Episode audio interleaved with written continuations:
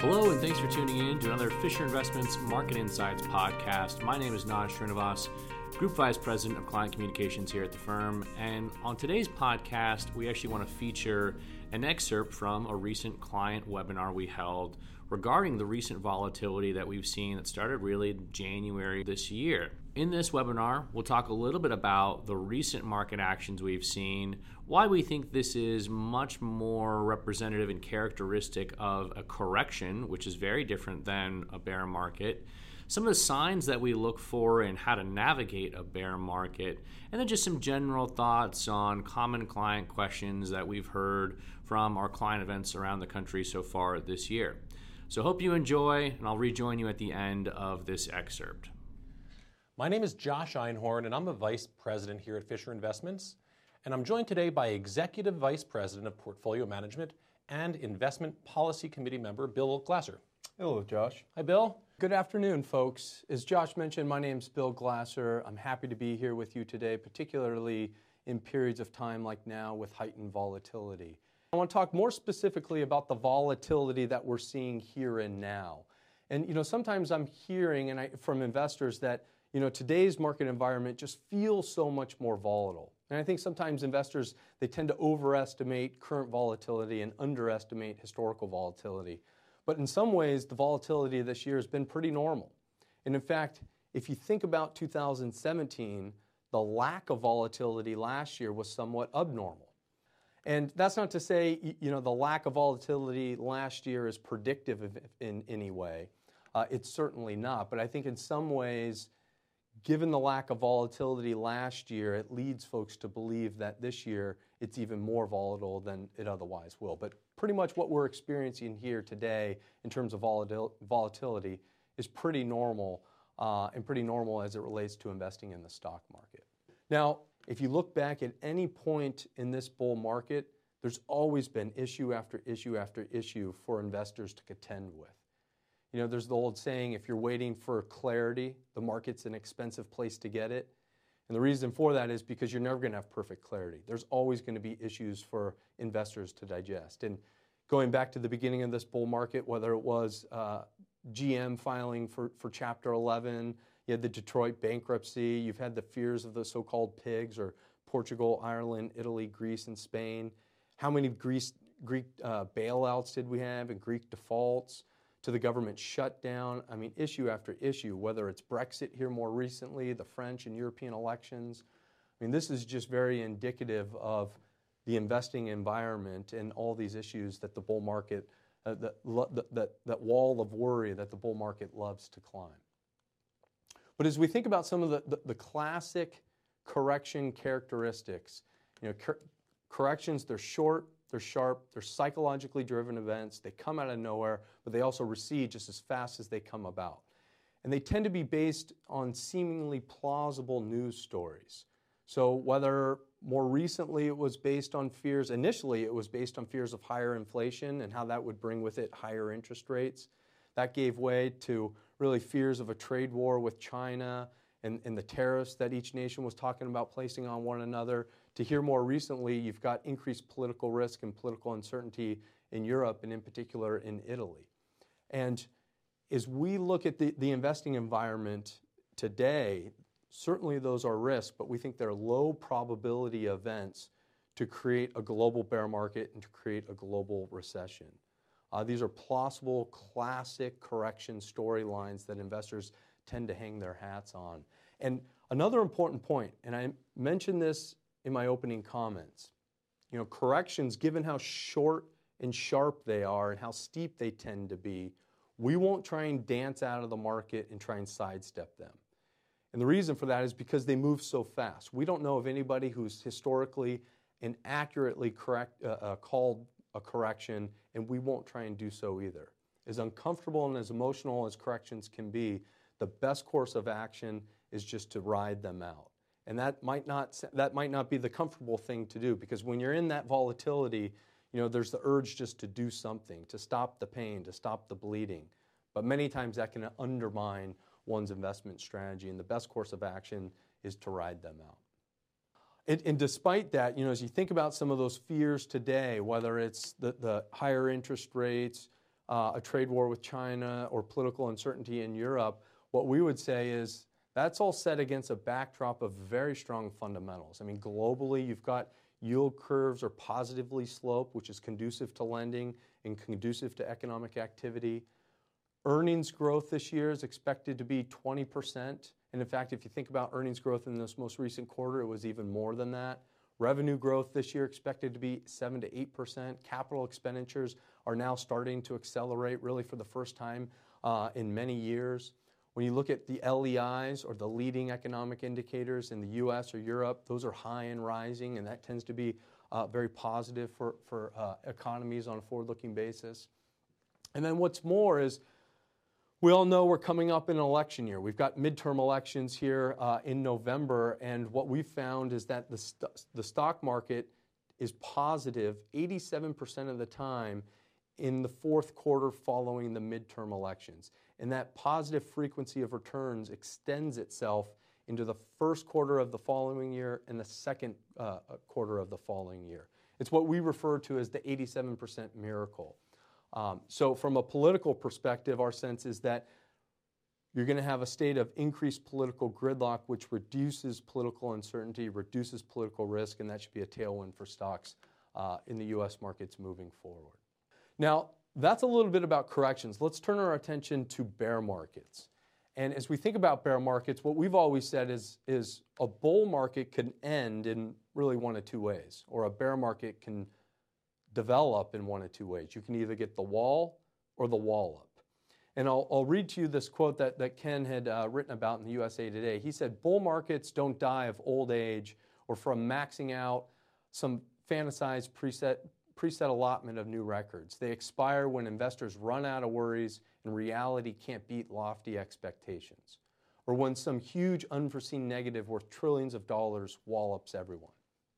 And that's a very good description because if you think about the wall, you know, and you've heard the, the old saying that bull markets love to climb that wall of worry. And if you think about that, that, that slide I shared with you, there's never a dull moment. Um, that's very indicative because as the bull market climbs that wall of worry and digests issue after issue, at some point it gets at or near the peak, and investors become very optimistic and they become very euphoric. And then it becomes very difficult for the market to beat those euphoric expectations. And if the market can't exceed those euphoric and lofty expectations, then it starts to roll over, and that can uh, start the process of a bear market. So that's the wall. If you think about the wallop, as Ken alludes to, it's some big, unforeseen negative that's got the size, magnitude to wipe trillions and trillions of dollars off global economic growth. And you know, as we look, as we look out in the environment today, um, there's lots of risks on the horizon, but we don't think any that have a high probability of having that wallop potential. And here's one way to scale that wallop. I mean, so much of what we do in investing is, is all about scaling because if you think about risks in the marketplace, you always want to ask yourself, well, how big is that risk? And does it have the potential to create a wallop? And so the way to scale that is the global economy in 2017 was about $80 trillion in size you apply a nominal growth rate to that, and that implies in 2018 we're going to add about $5 trillion to global economic growth. So, in order to have a wallop, you need to have a big unforeseen event or a series of events that cumulatively can wipe $5 trillion off global economic growth. That's enough to get you a global recession, and the markets will react in anticipation of that and discount that ahead of time. That can get you a global bear market. But again, issue after issue that we've analyzed here today, we don't see that as being a high probability. Now, if we were to foresee a bear market, there's a number of rules or disciplines, I like to call them, heuristics that we've developed over, over the years that helps us manage assets and deal with the volatility as we go through those bear markets. And so these four disciplines are the 2% rule, the three month rule, the two third, one third rule, and the 18 month rule. The first starts with the 2% rule. And quite simply, what this says is that bear markets, they tend to decline about 2% on average per month. Now, you contrast this to a correction. Corrections decline about 7% on average per month. So, corrections tend to be a lot steeper, they tend to be a lot sh- sharper. And in fact, if you look at the most recent period, Peak to trough, markets fell about 9.4%. That transpired over eight trading days. That's classic correction activity. As you think about bear markets, they're not that sharp, they're not that steep. They tend to roll over slowly. They die with a whimper, not with a bang. And on average, they fall about 2% per month. Sometimes a little bit more, sometimes a little bit less, but on average, 2% per month. Now, the three month rule kind of speaks to that rolling top nature. What the three month rule says is that if you think you've identified the peak of the market, you want to wait at least three months before you get out and take a defensive posture. And the reason for that is because you have that slow rolling tops, because they die with a whimper, not with a bang, you're afforded to wait three months and you don't get hurt that much. You don't give up that much in losses. And you're allowed to evaluate three months of additional incoming data to validate your decision.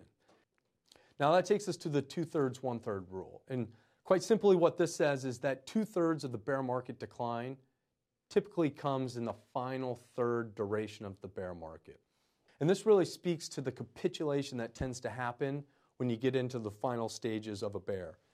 It's also indicative of the rolling top nature as bear markets tend to unfold. So, you know, once you've hit that bear market bottom, markets tend to rebound just as violently as they as they crash. Just as as you get that, that, that violent capitulation, the rebound off the bottom can be just as significant. And so you want to make sure that you get reinvested and you get re-equitized to make sure you capture the upside that follows. Because, you know, following every bear market, there is going to be a bull market, which takes us to the 18-month rule.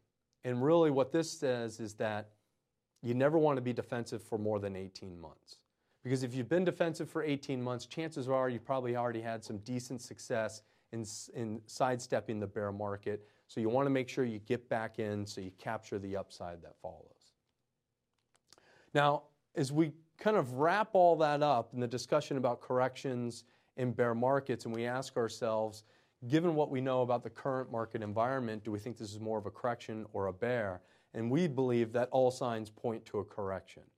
You know, we've gone back and we've studied every bear market going back to the 1920s, and we've said to ourselves, what are some, some of the prevailing features? What are some of the common causes that tend to present themselves as a bear market unfolds? Certainly, this correction started off as very short, sharp, and steep. Uh, we believe it's been based on overhyped scare stories. The decline, I think it's debatable. You know, we got 9.4%. Maybe markets experience some more weakness and we get into that classic definition of, of correction territory. But for all intents and purposes, we think it, it, it's characterized as a correction. And then corrections typically recover very, very quickly. We haven't seen that this time. This one's kind of dragged on a little bit longer than we would otherwise expect. So maybe there's some debate there from a technical perspective if we've got that slow rolling top. Uh, but more fundamentally, if you think about the potential for a wallop, we don't see a high probability of it being out there. Euphoria. Typically, at the top of a bull market, you get elevated levels of sentiment, you get euphoric sentiment. We don't see that today. At the top of a market, there tends to be a disproportionate number of low quality IPOs bringing brought to, or being brought to the market, uh, resulting in a lot of equity overs, oversupply. We also don't see that here today. And in fact, M&A activity uh, is actually destroying equity at a faster rate than equity is being created. Signs of a recession don't see imminent. We don't see a liquidity freeze, also regulatory events. So all those things, in our view, add up to this being classic correction uh, market activity uh, and not so much a, a broader, bigger bear market. Well, that's all we have time for in today's podcast. I hope you enjoyed and found that educational and informative. If you have feedback, please email us at editors mm at fi.com. I'd love to hear your feedback on this podcast or really any of the other communications that you might receive from us, whether that be our website, marketminder.com or our digest that we host every week, detailing some of the top stories that we've written on marketminder.com. Thanks so much for listening.